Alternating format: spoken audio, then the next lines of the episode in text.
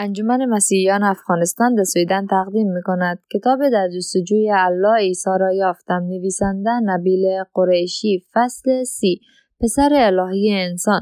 روی انجیل یوحنا نمی شود حساب کرد. می‌دانستم که این را خواهی گفت. ما دوباره در ساختمان مرکز وب بودیم. سر همان میز جایی که دوید کتاب بیش از یک نجار را به من داده بود. همه آخر هفته را به خواندن انجیل یوحنا روی اینترنت گذرانده و دعا کرده بودم این نبود که نگران باشم موضوع گرفتن درباره این مسئله مسئله ها خیلی ساده به این معنی بود که من برای بارها تعهدم را به اسلام دوباره نشان می‌دادم از این رو خیلی دیندارتر می شدم.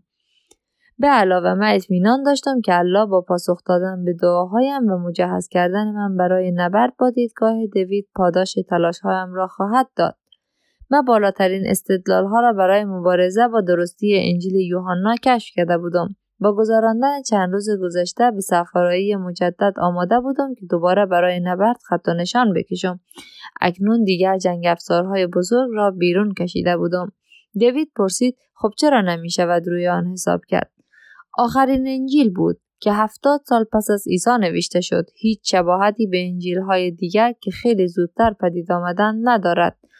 ولی ما این را بررسی کردیم. نبیل انجیل یوحنا توسط یکی از شاگردان یا دست کم در دوران زندگی شاگردان نوشته شده است. هر آنچه می‌گوید معتبر است. من تا این اندازه مطمئن نیستم دوید. هفتاد سال پس از عیسی زمان کمی نیست. ما نمی‌توانیم مطمئن باشیم که شاگردان تا آن همه سالهای دور زنده بودند. ولی مشکل بزرگتری است چرا انجیل یوحنا تا این اندازه با انجیل های دیگر متفاوت به نظر می رسد عیسی یک دانه مثل هم در انجیل یوحنا به کار نمی برد و در آن بارها بیشتر از انجیل های هم نظیر درباره خود صحبت می کند. به علاوه تنها یک معجزه است که در هر چهار انجیل آمده. 63 گوی یوحنا درباره عیسی خود به ما می‌گوید عیسی دیگر عیسی متفاوت. لحن صدای دوید نشان می‌داد که او کلافه شده. این را از کجا آوردی؟ آن ادعا خیلی غریب بود و من از آن توجیه خوشم آمد. گذشته از همه اینها من تنها برای غرور خودم نمی جنگیدم برای خانوادم و ایمانم می جنگیدم در یک موتور جستجوی جدید پیدا کردم. گوگل. دیوید از روی کنجکاوی با تاکید پرسید. نه منظورم این بود که چه کسی این را گفته؟ به نظر نمی رسد که مسلمان باشد. شبیر آن را در یک مناظره از زبان یک پژوهشگر مسیحی به نام بارت ارمن بازگو کرد. 64 چهره دوید با فهمیدن آن عوض شد. بارت ارمن مسیحی نیست. اوه من فکر کردم مسیحی است. از روی ذوق لبخندی زدم. او به مدرسه الهیات رفته است. بله ولی مدتی پس از آن دست از ایمان کشید. می‌فهمم چرا کمی به شوخی پاسخ دادم البته نیمه شوخی. خب برگردیم به الوهیت. عیسی هیچ چیز متقاعد کننده ای در کتاب مکداول پیدا نکردیم چیزی بیرون از انجیل یوحنا نه. من نمی‌خواستم بگذارم یوحنا به این زودی از چنگم برود. بسیار خوب. نظرت درباره این چیست؟ من کتاب یوحنا را بررسی می‌کنم و برمیگردم در این میان کتاب دیگری به تو می‌دهم و تو نظرت را درباره آن به من بگو. خوب است. ولی باید بهتر از بیش از یک نجار باشد دوید. شاید بهتر باشد برای دفعه بعد کتاب بزرگتری انتخاب کنی. دیوید خندید. خودت خواستی. دو روز پس از آن دوباره کف اتاق مطالعه ابا نشستم و شروع به خواندن کتاب طلایی رنگ بزرگی کردم. کتابی بود به نام گواه جدید خواستار رأی است. و اگرچه نویسنده این کتاب نیز مکداول بود به کلی در رده متفاوت قرار داشت. 800 صفحه از یادداشت‌های درسی بود که مکداول در طول سالهایی که درباره ریشه های مسیحیت پژوهش می‌کرده گردآوری کرده بود. من بیپروا شده بودم. پیروزی تازه من بر های دوید از انجیل یوحنا اعتماد به نفس جدیدی به من داده بود.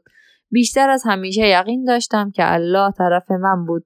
و هیچ استدلالی در برابر او پیروز نمی‌شد و این الوهیت عیسی یک نوآوری بود که بعدها به مسیحیت نسبت داده شده بود اگر عیسی به راستی ادعای خدا بودن کرده باشد می توانیم انتظار داشته باشیم ادعای او نه تنها در آخرین انجیل بلکه در انجیل های جلوتر هم بیابیم. من باید ادعای خدا بودن عیسی را در انجیل مرقس می دیدم.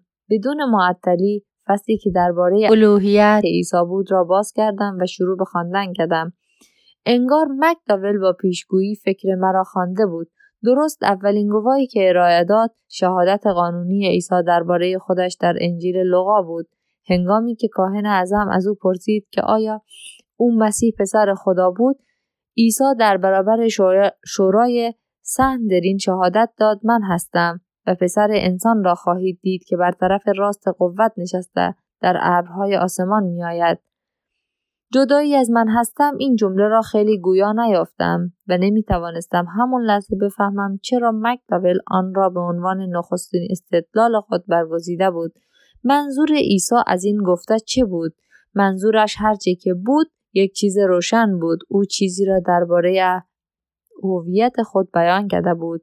که کاهنان سندرین آن را کفرآمیز می‌دانستند و قتل او را واجب می‌کرد. تنها یک ادعای هویت که سزاوار چنان مجازات سختی بود ادعای خدا بودن. تنها ادعای مسیح بودن کافی نبود. 66 ولی عیسی به درستی در پاسخ خود به سندرین چه گفت که موجب شد آنها فکر کنند او ادعای خدا بودن می کند. مکداول این را از زبان یک پژوهشگر عهد جدید به نام گرگ بلامبرگ بازگو می کرد. که در توضیح می‌گوید این پاسخ عیسی دارای اشاره زمینی به دانیل 13 هفت و مزمور 110 می باشد. در این متن مفهوم پسر انسان خیلی بالاتر از انسان تنها است. عیسی خود را کسی مانند پسر انسان توصیف می کند که در ابرهای آسمان می آید که نزد قدم الایام رسید و او به حضور وی آوردند و به او سلطنت و اقتدار بر همه بشریت داده شد تا همه جهانیان او را بپرستند و سلطنت او جاودانی خواهد بود. گویا این ادعا گویای این بود که او بسیار فراتر بودن از یک موجوب فانی محض است. چیزی که موجب شد شورای عالیه فتوای کفر صادر کنند من سردرگم بودم. آیا بلامبرگ می‌خواست بگوید که عنوان پسر انسان بر ادعای خدا بودن دلالت می‌کرد؟ غیر ممکن بود. من خطبه ای را که در مسجدی در واشنگتن دی سی شنیده بودم به یاد آوردم. آنجا بود که امام جماعت در سالن نماز آنجلو ایستاد و اظهار داشت عیسی بارها می‌گوید که او خدا نیست. او همیشه خود را پسر انسان می‌خواند. تا این نکته را به خوبی روشن کند او یک انسان است او هرگز خودش را پسر خدا نمی نامد. از این رو است که می‌دانیم اگرچه چند بار از طرف دیگران پسر خدا خوانده شده است به این معنی نیست که او به راستی پسر خدا است عیسی پسر انسان است. او یک انسان است. آیا ممکن است که اصطلاح پسر انسان در واقع مفهومی بالاتر از آن داشته باشد؟ من خودم باید باب هفت دانیل را میخواندم. کتاب مقدس عبا را از قفسه برداشتم. دانیل را در فهرست کتاب پیدا کردم و باب هفت را باز کردم. همان گونه که بلامبرگ گفته بود به راستی رویای نبوتی درباره کسی شبیه پسر انسان که توسط مردم از هر زبانی برای ابد پرستش می‌شد قدرت سلطنت اقتدار بر سلطنتی جاودانی به او داده شده بود. قلبم تون می‌زد. این چه مفهومی می‌توانست داشته باشد؟ من به یاد آوردم که بلامبرگ می‌گفت پاسخ عیسی به مزمور 110 نیز اشاره داشت. شاید آن می‌توانست همه چیز را برایم روشن کند. مزمور 110 را پیدا کردم. آیه اول را خواندم. یهوه به خدا می‌گفت به دست راست من بشین تا دشمنانت را پایانداز تو سازم.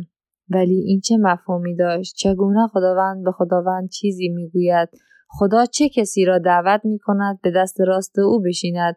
من سراغ جستجو در اینترنت رفتم و شروع کردم تا جایی که می توانستم داده های درباره دانیل هفت و مزمور 110 پیدا کنم. چند ساعت پس از آن موضوع روشن شد.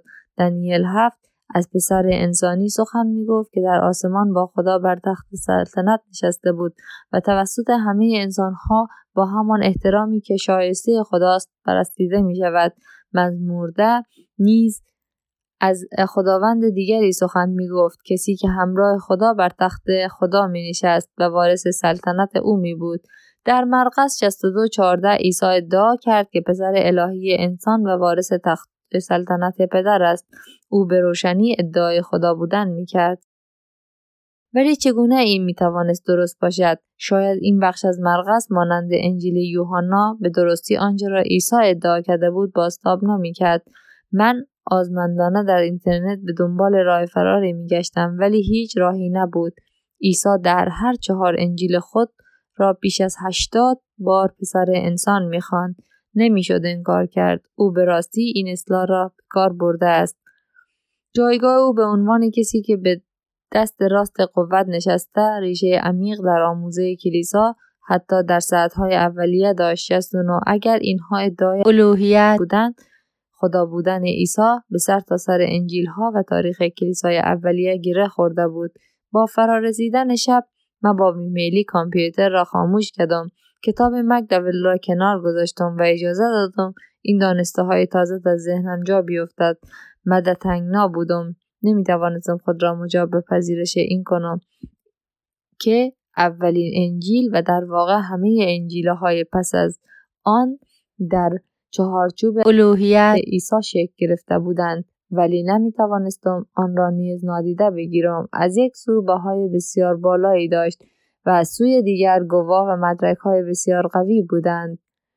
خدا رحم کرد. برخلاف عنوان کتاب گواه خواستار صدور رأی نشد. دست کم نه همان لحظه. من نیازی داشتم که آگاهانه به ناسازگاری های بین گواه و باورهایم اشاره کنم.